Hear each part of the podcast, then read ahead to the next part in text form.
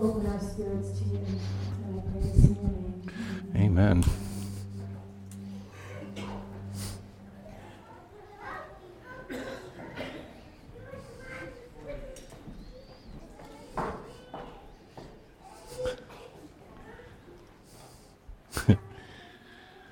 it's okay to have some humor on Easter Sunday morning, isn't it?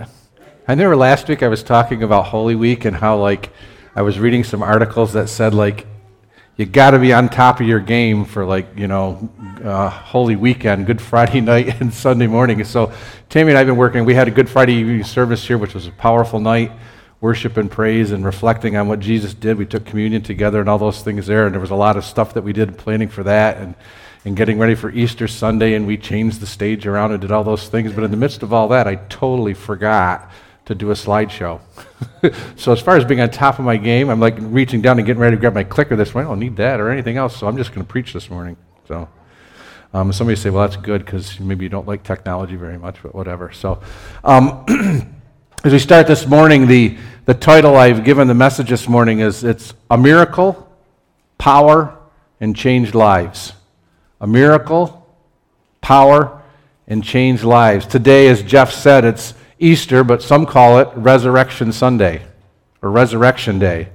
And all I can simply say is, wow, what a story. I had the opportunity yesterday, I had a whole bunch of little people over at my house uh, doing Eastery type stuff. And uh, as I sat there with my grandson on my lap, and there was a brand new Easter book that came out, which whoever wrote it really hit the nail on the head. It was through the eyes of some bears, of all things, but they told the Easter story terrifically well. And I'm, as I'm going through that, he's distracted sometimes, but keeps coming back to the story. And I'm thinking, this is a good, this is a good story. And I, I, mean, I know the story, but the way they portray it, like, and I've just got my notes here. Wow, what a story! What a story! And we saw that depicted at the beginning in that first video going from Jesus being fully alive and ministering, and, and from John's perspective, all the wonderful things that were happening and what God had done, and seeing the miracles and seeing him do all those things there, only to have him die. Totally die. And then raised again. All I can simply say is, what a story and how exciting. And you can actually feel it in the air this morning. Partly is because we come expecting on Easter Sunday morning, but also it's what we celebrate. There's life in it. And so, having the celebration today and throughout the weekend, and just celebration in general for this is great. Um, actually, there's a celebration that started when Jesus went to be in heaven and after he died that hasn't stopped and continues day and night as we speak in the throne room of God, where people are constantly worshiping God and, and, and, and calling Jesus King of Kings and Lord of Lords. Okay? But there's a lot more than just celebrating. And I want to focus our attention there this morning. If we just get excited today because it's Easter, we just show up to church today because it's Easter, and we get excited today because it's Easter, and put our fresh clothes on because it's Easter, and all those things there, and all those celebrations are great. But if that's all we do, and then either tomorrow or over the next few days or the next few weeks, we go back to just regular stuff again, boy, have we made a mistake.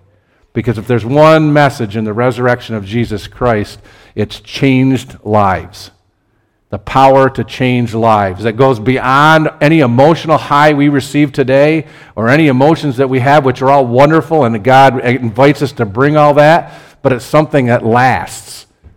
For how long? Forever. the resurrection of Jesus has implications for every single person that hears this this morning. Regardless of where you are on your faith journey, spiritually speaking, this message of his resurrection has an implication in your life. And today we're going to look at the resurrection, but I want to start, we're going to do it this way. We're going to give some context to that. Then we're going to talk about the miracle that occurred. And then we're going to talk about the power. And then we're going to talk about changed lives. So, to give you some context about the resurrection, in order to have a resurrection, in other words, to have somebody raised from the dead, somebody had to be dead. Okay? That's the reality. And we can't skip over that. Now, maybe in your readings this week, maybe depending on your church tradition or wherever you were on Friday, maybe you celebrated that. Maybe you went to a service. Maybe you just spent time yourself reflecting on that. But Jesus was dead. He was all dead. Not partially dead, but all dead. He had no heartbeat no brain function in his physical body. it did a little bit of reading, and I'm not a medical expert, but he was dead long enough where rigor mortis, his body got totally cold and stiff, and he was probably dead long enough that it actually came back out of him. But you don't know when a body dies, whether it be an animal or even a human, they go stiff, but then after a matter of days or hours after that, they start to come out of that. And you can go, et cetera, et cetera, physically of all the things, but I want to assure you that Jesus was very dead.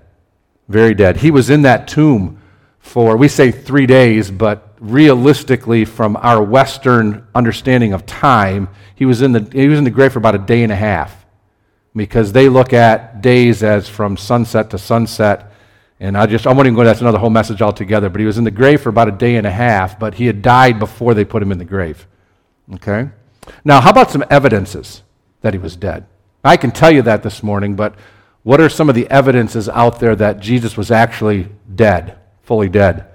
Well, the soldiers on that day, they never broke his legs on the cross. In the, in, the, in the accounts in the Gospels, and even historically speaking, with what they did in crucifixions, when somebody was being crucified, oftentimes they died very, very slowly, and sometimes to hurry that process, because it could go on for days at times, they would actually break the person's legs. And that would prevent them from being able to, you know, they would, before they would stand up to pull the, the weight, because if you're hanging on a cross, you're hanging down, you can't get a breath. So, in order to take a breath, you kind of have to stand up, and you're standing on the nails, which is a terrible, painful thing. And this process goes on until you suffocate. And they oftentimes would come later on and just literally break the person's legs, and they no longer could stand, and it would bring death pretty quickly. In this case, it was getting close to Passover, close for sunset, and the Romans knew because of the, the, the place that they were occupying that they need to have this done by sunset because it was a high holy day. And so it gets close to that time, and they see there's three people on the crosses. Two of them are clearly alive, and so they go through and break their legs. But when they come to Jesus, they look at him and they realize he's already dead. Okay? But they want to make sure. So the, the, the account tells us one of the soldiers took his spear and he penetrates Jesus between two ribs. And when he, when he penetrates the skin and pushes that spear I'm sure he wasn't ginger about it. He probably just went, and when he did, blood and water came out. Obviously, blood for obvious reasons, but if he's already dead, the blood comes out in the water, which is the evidence of dying of crucifixion, because as you suffocated, the area around your heart would fill up with fluid. And so when they punctured him, a mixture of blood and water comes out, which indicates that he had suffocated and was dead. John, in his account, in the book of John, you can read this on your own.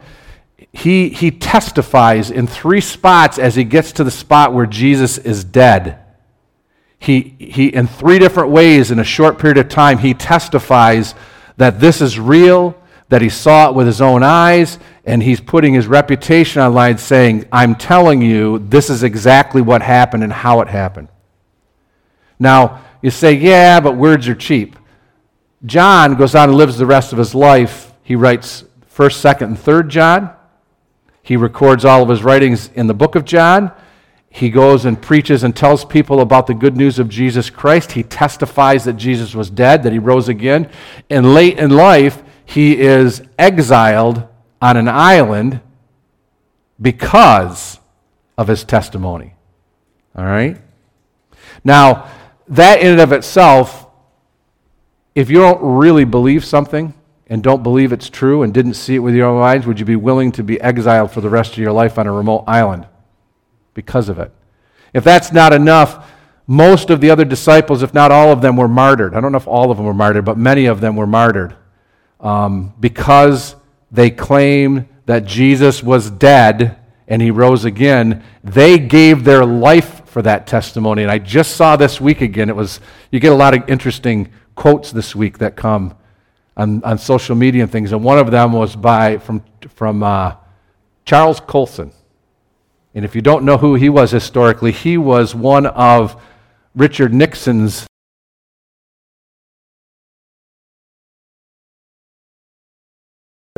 dwells in your inner man.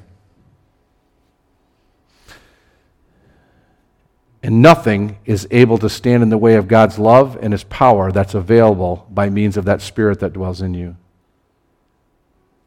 But you might say, I, I, I don't feel like that. I don't feel like I got that kind of power. And, you know, I don't know if I've ever experienced that in me or come out of me. Just because you don't feel something or haven't experienced it doesn't mean it's not true. I think it would be pretty cool to be able to dunk a basketball.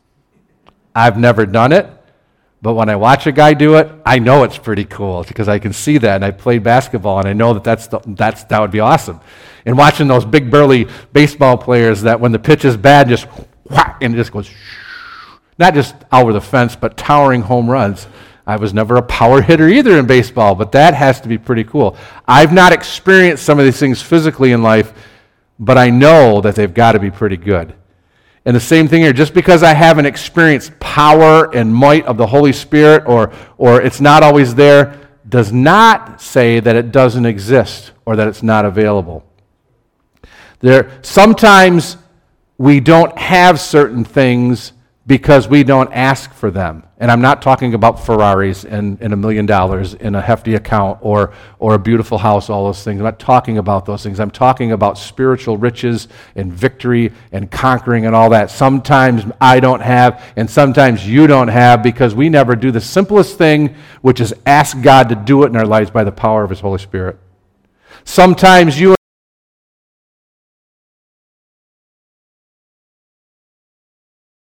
be because that's the, just the way I am.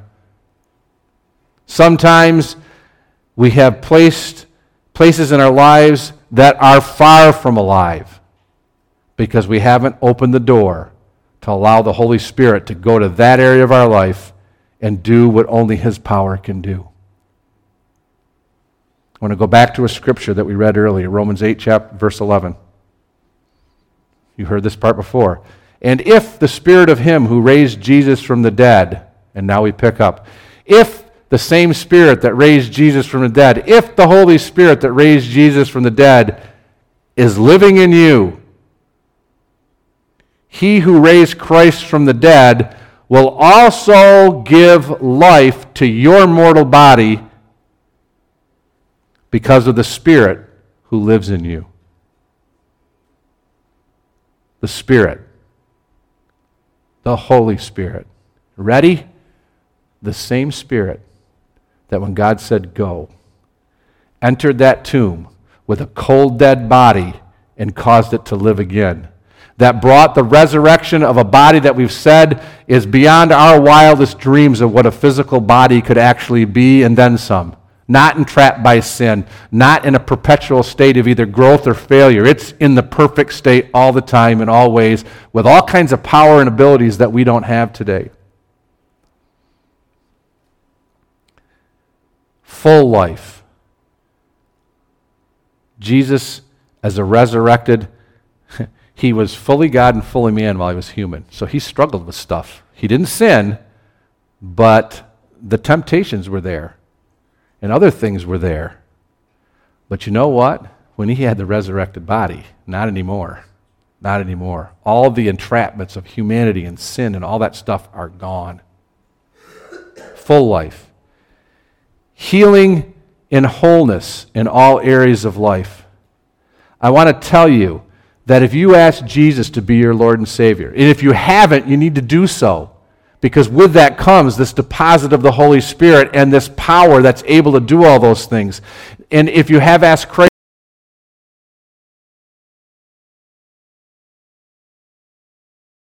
that way, and, and not you having to try to figure it out anymore either.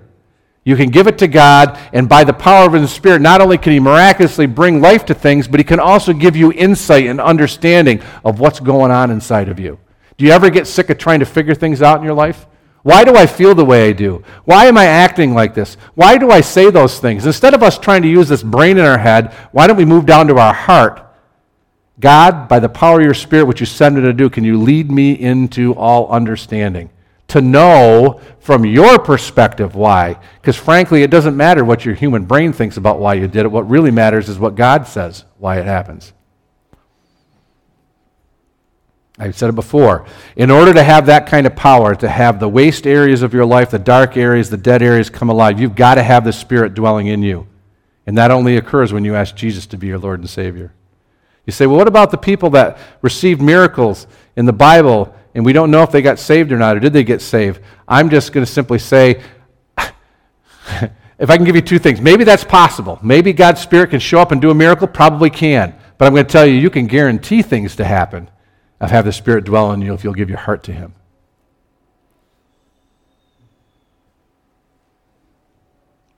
The Spirit comes to do what God has given Him to do, to bring understanding to us and to come with power to bring dead things to life. And I ask a question Will you and I welcome that power through the Spirit of the living God? God's Holy Spirit that raised Jesus from the dead, will we welcome that Holy Spirit to flood every area of our souls and every area of our inner man? All of it. All those places in your heart, the places you haven't visited in years and don't like to talk about. All you got to do, ask Him.